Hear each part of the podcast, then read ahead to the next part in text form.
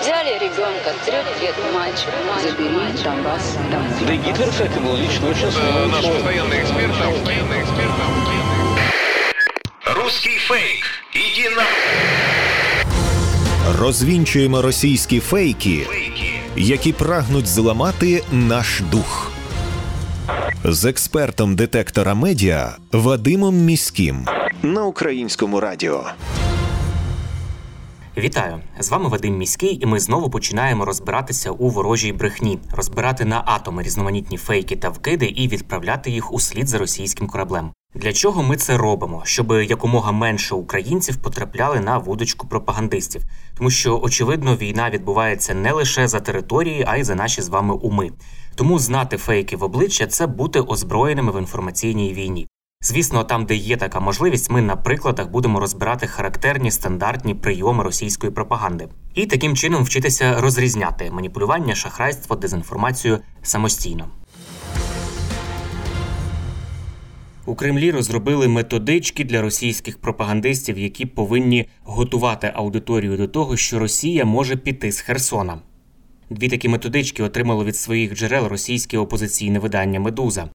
В одному документі пропонують розповідати, що для Києва дуже важливий херсонський напрямок, і тому Київ буде кидати туди десятки тисяч військових, аби здобути перемогу. Також там вказується, що Херсон може стати пасткою для російських військ, які не матимуть шляхів для відступу. Пропагандисти намагатимуться запевнити, що російські війська прагнуть зберегти начебто життя мирних жителів і особового складу. І саме небезпекою нанесення масового удару по місту величезним угрупованням українців продиктована начебто евакуація, яку проводять росіяни із правого берега на лівий берег Дніпра. Противник хоче, пишуть вони, щоб Херсон став пасткою для Росії, полем битви із десятком тисяч жертв. Приписують українцям наміри зруйнувати Каховську ГЕС, і цей підрив ГЕС вони називають такою пасткою для бійців російської армії. У цьому разі будуть затоплені населені пункти з мирними жителями, пишуть вони, і російські військові опиняться в котлі і навіть не зможуть прийняти бій, їх просто змиє. В іншій методиці, яку підготували в Кремлі, окремо прописано, що державній пропаганді потрібно звернути увагу на виступ дипломата, історика і члена Ради безпеки при президентові Росії Анатолія Торкунова. Цей Анатолій Торкунов нещодавно на зустрічі Путіна з істориками згадав ще один цікавий такий пропагандистський прийом про Полтавську битву. Він заявив, що до перемоги в ній Петро І відходив до Полтави, і саме відступ, зрештою, привів до перелому у війні. От так, власне, і хочуть виправдовувати нові майбутні поразки Росії на полі бою. Джерела російського видання «Медуза» у Кремлі також зазначають, що рішення про відступ із Херсона президентом Росії ще не прийняте, а російська влада вважає здачу Херсона небажаним, але імовірним варіантом розвитку подій на фронті. У мережі поширюють інформацію, що нібито заступник голови шведської прокуратури на ім'я Ерік Ульсон, який пообіцяв начебто розказати правду про підрив північних потоків, раптово помер. Він публічно звинуватив, пишуть соціальні мережі, західні спецслужби у приховуванні первинних протоколів огляду. Офіційною причиною смерті начебто став укус бджоли, який викликав анафілактичний шок. Отака дуже цікава історія, яка кидає тінь сумнівів на розслідування інцидентів на північних потоках, нещодавніх вибухів. Історія ця привернула увагу фактчекерів, і з'ясувалося, що насправді взагалі ніякого Еріка Ульсона не існує. Цього персонажа, як і його смерть, російська пропаганда просто-напросто вигадала. За розслідування цього інциденту на газопроводі «Північний потік» відповідає шведський прокурор на ім'я Мац Люнгквіст. Цю фейкову історію вже спростували незалежні німецькі фактчекери із проекту DPA FactCheck. А от органи розслідування Швеції і Данії, які, власне, відповідальні за це розслідування вибухів на північних потоках, підтвердили, що жодного Еріка Ульсона не існує. Представник шведської прокуратури, наприклад, заявив, що це фейкова новина, головним прокурором є інша людина, Мац Люнгквіст, і жоден Ерік Ульсон ніяк не причетний до справи. Поліція Копенгагена заявила, що Еріка Ульсона чи когось зі схожим іменем серед її працівників немає. Першоджерелом новини став пост французькою мовою у російській мережі ВКонтакті. До цього допису прикріплене фото нібито Еріка Ульсона. Насправді ж на ньому, як з'ясували фактчекери, це Жолд Боркай, колишній мер угорського міста Дьор. Швеція і Данія, нагадаю, зараз якраз займаються розслідуванням вибухів на газопроводах, тому що ці вибухи сталися якраз у межах їхніх виключних морських економічних зон. Понад 70% німців нібито виступають проти збільшення військової допомоги Україні. Таку інформацію, як ми з'ясували, маніпулятивну, поширюють у соціальних мережах і на деяких веб-сайтах. При цьому автори публікацій посилаються на опитування, яке проведене для німецької телепрограми суспільного мовника ARD Deutschlandtrend.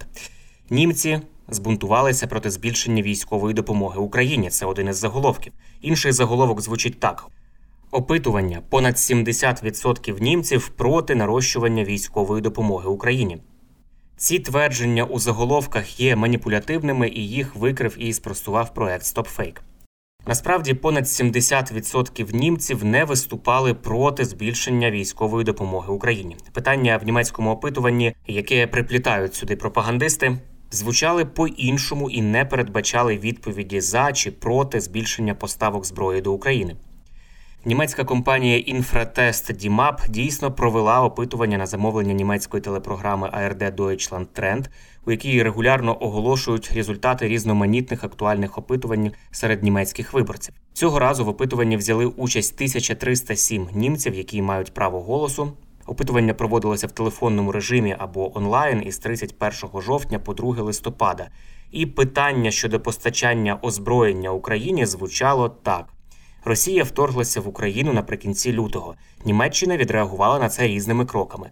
Далі йшов перелік певних кроків і пропонували вказати щодо кожного кроку, чи він був відповідним, надмірним або ж недостатнім. При цьому 41% німців назвали обсяг військової допомоги Україні достатнім, надмірними постачання озброєння вважають 30% німців, і 21% називає допомогу Україні недостатньою. Ще 8% не змогли відповісти на це запитання. Отже, усі три категорії німців виступають за постачання озброєння Україні. Різниця лише в кількості цього озброєння. Більше того, німці також не зійшлися на думці щодо санкцій проти Росії. 37% вважають їх недостатньо серйозними, для 31% вони є адекватними, а 23% вважають їх надто серйозними. Також на сьогодні 6 із 10 німців стурбовані тим, що Росія нападе на інші країни Європейського Союзу. Про це йдеться на німецькому сайті прес-портал. Цю ситуацію потрібно розглядати крізь призму історичних стосунків Німеччини і Росії після Другої світової війни. Якраз після 1945 року ці стосунки були досить специфічними. Більшість населення Німеччини вбачає у Росії і виключно в ній переможця над нацизмом і відчуває комплекс провини перед росіянами. Цей комплекс досі існує. Це не дає їм цілком прийняти той факт, що сьогодні саме Росія перетворилася на фашистську державу і почала повномасштабну війну із сусідньою мирною країною. По-друге, озброєння і армія також є для Німеччини тими темами, які багато хто досі асоціює із Третім рейхом. Часто зброя асоціюється у німців саме із нападом через історичні події, а не з обороною. І саме тому в останні десятиліття Німеччина цілеспрямовано роззброювалася і зменшувала кількість військовослужбовців у Бундесвері. Чисельність особового складу Бундесверу з 90-го року скоротилася на 60% до 2019 року, а обов'язкову військову службу взагалі було зупинено у 2011 році. З 90-го по 14-й рік видатки на оборону з поправкою на інфляцію скоротилися на 34% і з того часу зростають дуже несуттєво. Частка оборонного бюджету на економічному виробництві Німеччини знизилася ще більше в порівнянні з іншими галузями. Отже, новини про те, що більше 70% німців збунтувалися проти збільшення військової допомоги Україні, є просто черговою російською маніпуляцією.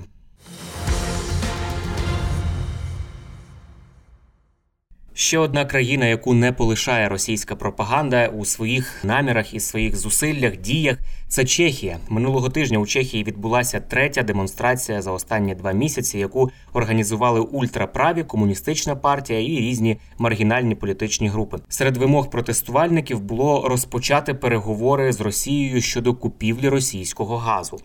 Для цього, як вони вважають, варто зняти санкції і зупинити постачання зброї до України. Вимагають також забезпечити статус нейтралітету Чехії, тобто вихід її із НАТО і Євросоюзу. Організатори цього дійства запевняють, що участь взяли понад 100 тисяч чехів у цих протестах. І це є маніпуляцією. Насправді, очевидці кажуть, що ця демонстрація була найслабшою, участь у ній взяли не більше, ніж 10-20 тисяч осіб. Як пишуть фактчекери проєкту «Нота є Нота», за результатами опитування 8 із 10 чехів не підтримують російського вторгнення в Україну, і навіть більше на підтримку України на Празькій площі вкотре проходить значно більше мітингів і демонстрацій, і значно більш людних, ніж проросійських мітингів і людей на них.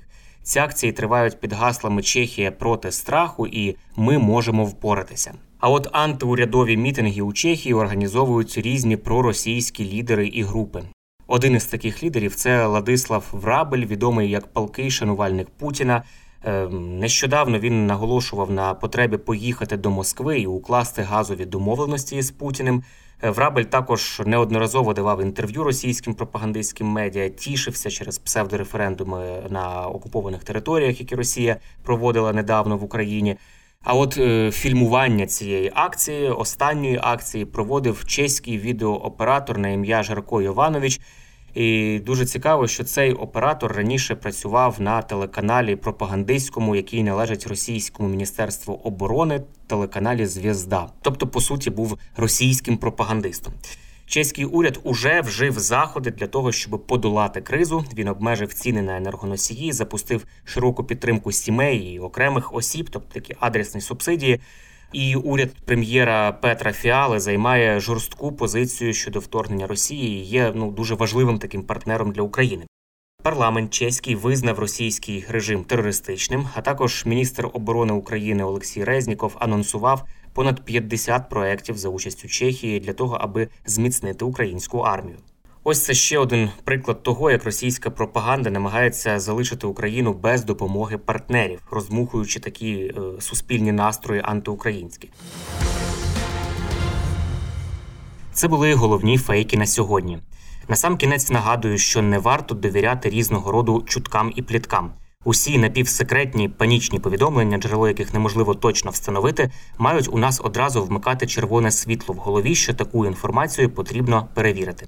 Як правило, за такими неконкретними джерелами та емоційним панічним викладом ховаються інформаційно-психологічні операції ворога, який прагне нас деморалізувати. Довіряти ми можемо офіційним повідомленням української влади та новинам авторитетних медіа, наприклад, суспільному мовленню. Ну і не забуваємо, що від нашої з вами поміркованості і зваженості при поширенні різного роду інформації, а ми це робимо щодня у розмовах із друзями чи в соцмережах, зрештою залежить успіх всієї країни в інформаційній війні. З вами був Вадим Міський. До зустрічі. Русський фейк. Іди на... Розвінчуємо російські фейки, які прагнуть зламати наш дух. З експертом детектора медіа Вадимом Міським на Українському радіо.